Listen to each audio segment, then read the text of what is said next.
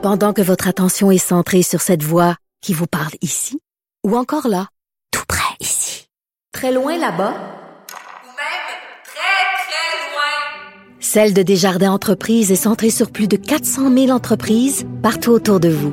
Depuis plus de 120 ans, nos équipes dédiées accompagnent les entrepreneurs d'ici à chaque étape pour qu'ils puissent rester centrés sur ce qui compte, la croissance de leur entreprise.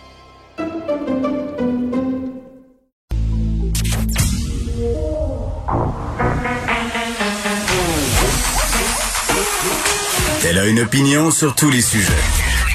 Pour elle, toutes les questions peuvent être posées. Geneviève Peterson. Cube Radio.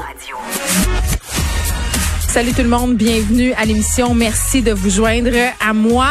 Euh, on commence tout de suite en faisant un petit euh, tour des cas de COVID-19. Aujourd'hui, 1328 nouveaux cas. J'aime ça le dire en début d'émission, comme ça, c'est réglé.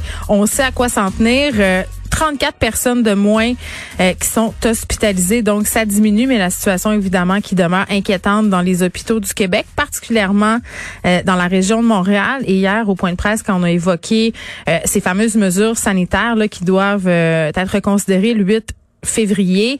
on a tout de suite annoncé nos couleurs au gouvernement. On s'en parlait. ça sera pas pareil d'une région à l'autre. Puis vraiment, là, j'espère qu'on s'assurera qu'il n'y ait pas du va-et-vient entre les différents secteurs du Québec, surtout pendant la semaine de relâche. Là.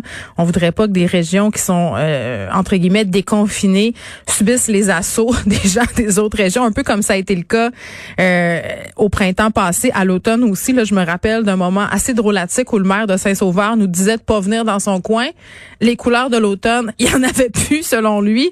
Donc, ça sera pas le temps de converger un peu partout, mais il faudra s'adapter, euh, notamment au niveau euh, des commerces et François Legault ouvrait la porte hier à, euh, si on veut, repenser la vente de biens non essentiels. On voit passer toutes sortes de choses sur les médias sociaux, toutes sortes d'incongruités. Ce qui est essentiel quelque part euh, ne l'est pas ailleurs. Des gens peuvent s'acheter des fleurs à un endroit, mais pas un fil USB. Tu à un moment donné, ça devient un peu ridicule et ça devient un peu ridicule aussi qu'on s'approvisionne sur Amazon et un peu partout en ligne parce que c'est plus facile que de se faire préparer un paquet et d'aller le chercher euh, dans un commerce qui est plus près.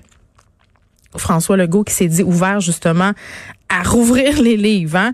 notamment en ce qui concerne les vêtements pour les enfants, les souliers aussi, là, parce qu'à un moment donné, ça a comme pas vraiment de sens que tu puisses pas acheter une paire de mitaines. Je ne sais pas pour vous, là, mais moi, des mitaines, j'en achète 42 paires par hiver. Mes enfants ont comme un don. Ils perdent une mitaine environ par semaine. Donc, j'en commande toujours 3-4 paires au début de l'hiver. Bref, on verra euh, qu'est-ce qui sera accessible à nous ou pas. Moi, carrément, euh, je permettrai la revente de toutes les affaires. Toutes les affaires, même les biens non essentiels. Je comprends qu'il y a de la concurrence, euh, concurrence pardon, déloyale entre les commerces, mais comme je le disais, puis comme je le répète, puis je le pense tellement, euh, j'aime mieux encourager le Walmart de Montréal qu'encourager Amazon. Euh, on faisait référence à la semaine de relâche. On a beaucoup parlé évidemment de la semaine de relâche ces derniers temps. Certains euh, se demandaient même si elle ne devrait pas être complètement annulée à cause du contexte. On a pris une décision, on a décidé de pas l'annuler. Puis la raison pour laquelle on ne voulait pas euh, l'annuler, euh, ben c'est pour des raisons justement de donner une pause aux enfants. Puis en même temps, beaucoup de gens se disaient ouais, mais les enfants sont tellement en retard. Est-ce qu'on pourrait pas profiter de cette semaine-là pour leur faire rattraper ce retard-là? Nous, on a pris la décision de ne pas le faire, de la maintenir cette semaine de relâche-là, ce qui est à mon sens une excellente idée. Mais euh, n'empêche qu'il faut vraiment faire quelque chose avec les élèves qui sont en difficulté. Euh, les bulletins s'en viennent bientôt. Il y a certains établissements scolaires où les enfants ont déjà eu des notes. Et vraiment, là, on n'avait pas besoin de ça. On n'aura pas besoin des bulletins là, pour savoir que ça va mal pour plusieurs enfants, même pour des enfants pour qui ça va bien en temps normal. Et là, on va se poser la question aujourd'hui à l'émission, est-ce que ça va être possible de rattraper ce retard-là? Comment on va le rattraper? Comment on va s'y prendre? Jean-François Roberge qui a annoncé son fameux programme de tutorat. Euh, le gouvernement aujourd'hui met en ligne une plateforme pour en trouver des tuteurs, mais on s'entend là, avant que tout ça se mette en branle, avant que le tuteur ou la tutrice arrive jusqu'à l'enfant en difficulté, ça va prendre des semaines, voire des mois. Et euh, ces semaines-là, ces mois-là sont précieux. Euh, le fossé va se creuser, à mon sens, encore davantage. On va parler de tout ça avec Égide Royer, que vous connaissez bien, qui est psychologue euh, spécialiste de la réussite scolaire. On aura ce programme-là, mais qu'est-ce qu'il faudrait faire en plus? Puis vraiment, moi, je me questionne, là, je pense que ce retard-là, ça va être bien, bien difficile. De le rattraper. Mais euh, tout de suite, on fait un retour sur cette annonce vraiment très importante. Le gouvernement de François Legault qui va se plier à la décision de la juge Chantal Massé de la Cour supérieure du Québec d'exenter les sans-abri du couvre-feu en vigueur au Québec jusqu'au 8 février. On en parle avec Michel Monette qui est directeur fondateur de l'organisme CARE à Montréal. Monsieur Monette, bonjour. Bonjour. Bon, euh, évidemment, là, dans sa décision, la juge euh, avance que l'obligation de demeurer à son domicile pour les personnes qui vivent dans la rue, donc de 20 h à 5 h du matin, ne peut tout simplement pas s'appliquer à eux, puisque par définition, euh, les sans-abri n'en ont pas de domicile, ont pas de résidence. Et là, je voulais qu'on revienne ensemble, Monsieur Monette, sur ce débat qui a lieu depuis deux trois semaines. on a une certaine opposition Hein? Je dis ça pour être poli. Mais on a une vraie opposition là, entre le gouvernement, entre euh, les organismes communautaires qui vivent, eux, la réalité euh, du terrain. Est-ce que vous avez senti un manque d'écoute de la part du gouvernement? Ah ben, en réalité, euh, il a juste continué sur qu'est-ce qu'il fait d'habitude. Là, il écoute jamais, fait que ça marche de même. donc, oui, non, il écoute pas. Là, c'est clair. Mais depuis la mise en place de ce couvre-feu-là, comment c'était vécu par votre clientèle? C'était quoi les échos que vous en aviez? Ben, c'était euh, ultra compliqué. En réalité, ça l'amène énormément de stress, euh, beaucoup de, de, euh, je dirais, autant de la part des intervenants qui doivent gérer, s'assurer que les gens restent à l'intérieur sur le terrain et tout ça.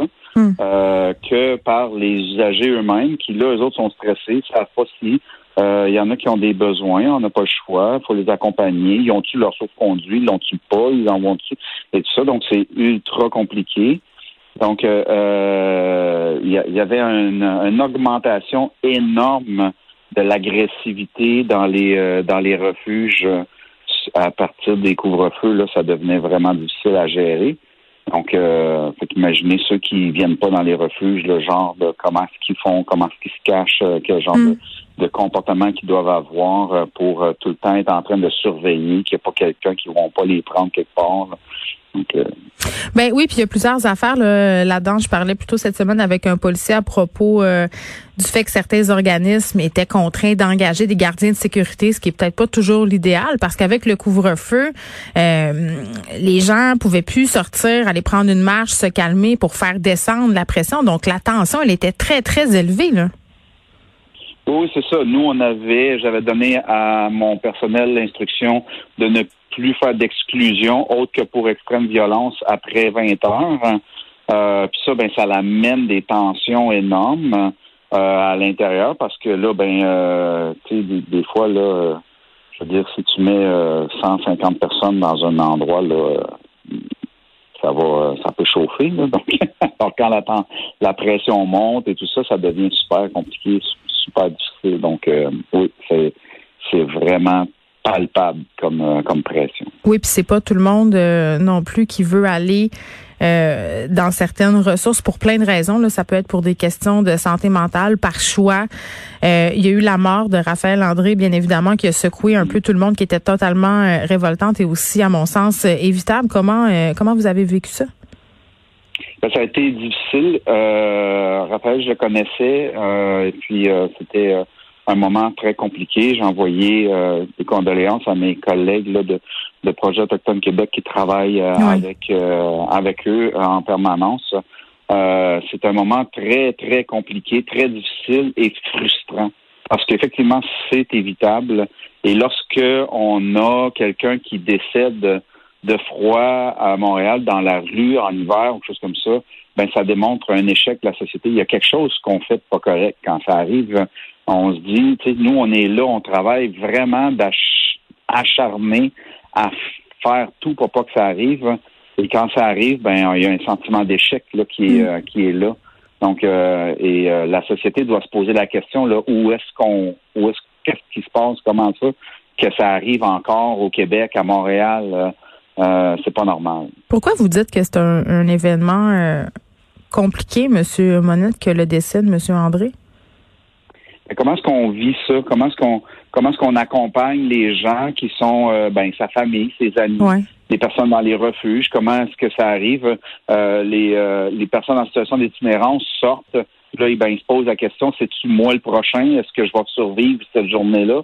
Est-ce que, et tout ça, tu sais, donc, euh, Mm. Raphaël, c'était un, il était jeune, il avait des rêves encore. euh, il est vrai qu'il y avait euh, des complexités dans sa vie qui l'amenaient à faire des choix difficiles, mais euh, ça l'empêche pas que ce gars-là, il avait des rêves, il avait une famille, il voulait s'en sortir, il faisait ce qu'il avait, ce qu'il pouvait pour y arriver. Oui, on a vu circuler euh, plusieurs informations. Il voulait fonder une famille, notamment. C'était un, c'était un projet qui caressait. Donc, Hmm. tu sais, c'est, tout ça. Fait que les, les personnes qui côtoient cet homme-là, autant que ceux qui lisent les journaux et tout ça, ben on se pose, ils se posent tous cette question-là. Hmm. Si je me, j'arrive pas à me rendre au refuge ou j'arrive pas à me mettre à l'abri, si j'arrive pas, est-ce que c'est moi le prochain? Quel genre de stress est-ce qu'on a? Nos intervenants gèrent ces choses-là au quotidien, essayer de, de, de calmer l'angoisse qui vient avec ça et tout ça. Puis ça, ben, ça devient, euh, c'est, c'est très difficile à, à pouvoir euh, gérer. Fait que quand je dis que c'est compliqué, là, c'est Ouais. ce que je veux dire. Euh, Monsieur Legault a été questionné euh, par rapport évidemment à cet événement-là, euh, par rapport à- au couvre-feu aussi, cette idée de le maintenir, euh, même si la plupart des acteurs du milieu lui disaient que c'était peut-être pas la meilleure idée. Et toujours, euh, il a dit qu'il fallait euh, se fier au travail des policiers, que les policiers étaient là pour amener les personnes en situation euh, d'itinérance dans des ressources, euh, les conduire au chaud. Qu'est-ce que vous pensez de ça? Ben, c'est correct, les policiers le font quand ils peuvent. Euh, c'est OK, mais dans mesure qu'il y a de la place, nous, euh, les gens nous amènent, les policiers amènent des gens à nos refuges. Mais quand le refuge est plein, je fais quoi? Moi, je peux pas le garder. J'ai des restrictions aussi sanitaires à respecter sur les distanciations, le nombre de personnes que je peux avoir dans le refuge, le nombre de lits que j'ai, ainsi de suite. Puis tous les refuges sont pleins. Il y avait 50 personnes qui dormaient à terre dans tente à la place Émilie Gamelin. Euh, c'est pas parce qu'il y avait du monde là qu'il y avait de la place. On vient d'ouvrir 112 nouvelles places dans Hochelaga, euh, puis on était plein après trois jours. Donc, euh, fait que non, il n'y a pas de place. C'est pas vrai ça que les policiers pouvaient emmener les gens dans les refuges. Il n'y a pas de place. Il en manque. Alors, euh, donc, ben oui, on comprend que les policiers le font quand ils peuvent. Puis, ben, il arrive quoi quand la personne, elle veut pas bouger de là où elle est? Euh, on fait quoi? On va lui mettre un ticket de 1000 pièces Ben, ça sert à rien. Elle va devoir faire des, Ouais. des travaux compensatoires ou whatever, ainsi de suite. Et puis, euh, parce que c'est ça qui va se passer. hein. On va lui donner un ticket. Elle va pas se présenter pour le défendre. Elle va donc avoir un jugement. Puis là, il va falloir qu'elle fasse des heures. Puis là, ben, il va avoir un mandat. Il va falloir qu'elle se fasse arrêter. Euh, Imaginez le, le 1000 dollars qu'on donne de ticket à un itinérant de coûter un 15, 20, 30 000 à la société. Donc, à un moment donné, il faut aussi être cohérent. Donc là, c'est une bonne nouvelle euh, que ce décret euh, à propos du couvre-feu. Euh, je veux qu'on se parle un petit peu euh, de la crainte que certaines personnes ont par rapport à ce couvre-feu-là euh, versus les personnes en situation euh, d'itinérance. Pardon, Monsieur Legault aussi euh, en a parlé euh, de dire que euh, si on si on allait dans ce sens-là, c'est-à-dire que si on on exemptait ces personnes euh, du couvre-feu, des gens laissent faire passer pour des sans-abri. J'ai toujours ri quand j'entendais ça, c'est du grand, c'est du grand n'importe quoi. La première chose, le policier va vous identifier. Hein? Il va bien voir que vous avez un permis de conduire ou une, ou une carte qui vous identifie. Hein? Donc, euh, en partant, là, donc euh, tu dois te faire identifier. Donc, tu n'es certainement pas un itinérant dans ce contexte-là. Il va voir ton adresse, il sait où ce que tu es, puis ainsi de suite. Donc, ça, c'est la première chose. La deuxième chose, il y a peut-être 4000 itinérants à Montréal et les policiers les connaissent. Nous, les organismes, on les connaît, on sait qui ils sont, ainsi de suite. Puis, ce que je dis à M. Legault, c'est ce que j'entends de ce que vous êtes en train de me dire, M. Legault, c'est si vous, vous n'étiez pas le premier ministre, puis que vous étiez en train de vous faire arrêter dehors après 8 heures, vous diriez aux policiers, moi, je suis un itinérant, euh, tu peux pas m'arrêter. Voyons donc, il n'y a rien, y a rien d'excitant, puis de sexy, puis de cool à être itinérant. Là, c'est du grand n'importe quoi. Ça, c'est, c'est de pas savoir euh, c'est quoi la vie d'une personne itinérante. Je comprends bien là qu'il y a des gens qui peuvent. Euh, Vouloir en profiter, deux, trois petits fins finaux Oui, qui se passent, ouais. mais, tu sais, comme la juge elle l'a dit, euh, c'est c'est marginal le nombre de personnes en situation d'itinérance versus le nombre de Québécois qui ont une place à vivre. Là. Hmm. Donc, euh, ça, ça fait totalement pas de sens comme raisonnement. Je sais pas où il a pris cette idée-là, qui lui a soufflé ça à l'oreille si ça vient pas de lui, mais euh, certainement, ces gens-là sont totalement déconnectés de la réalité puis ils comprennent pas c'est quoi la situation. Très bien, Michel Monette, qui est directeur fondateur de l'organisme CARE à Montréal. Le gouvernement de François Legault explique à la décision de la Cour supérieure du Québec d'exempter euh, les personnes en situation d'itinérance du couvre-feu en vigueur jusqu'au 8 février. Merci de nous avoir parlé, Monsieur Monette.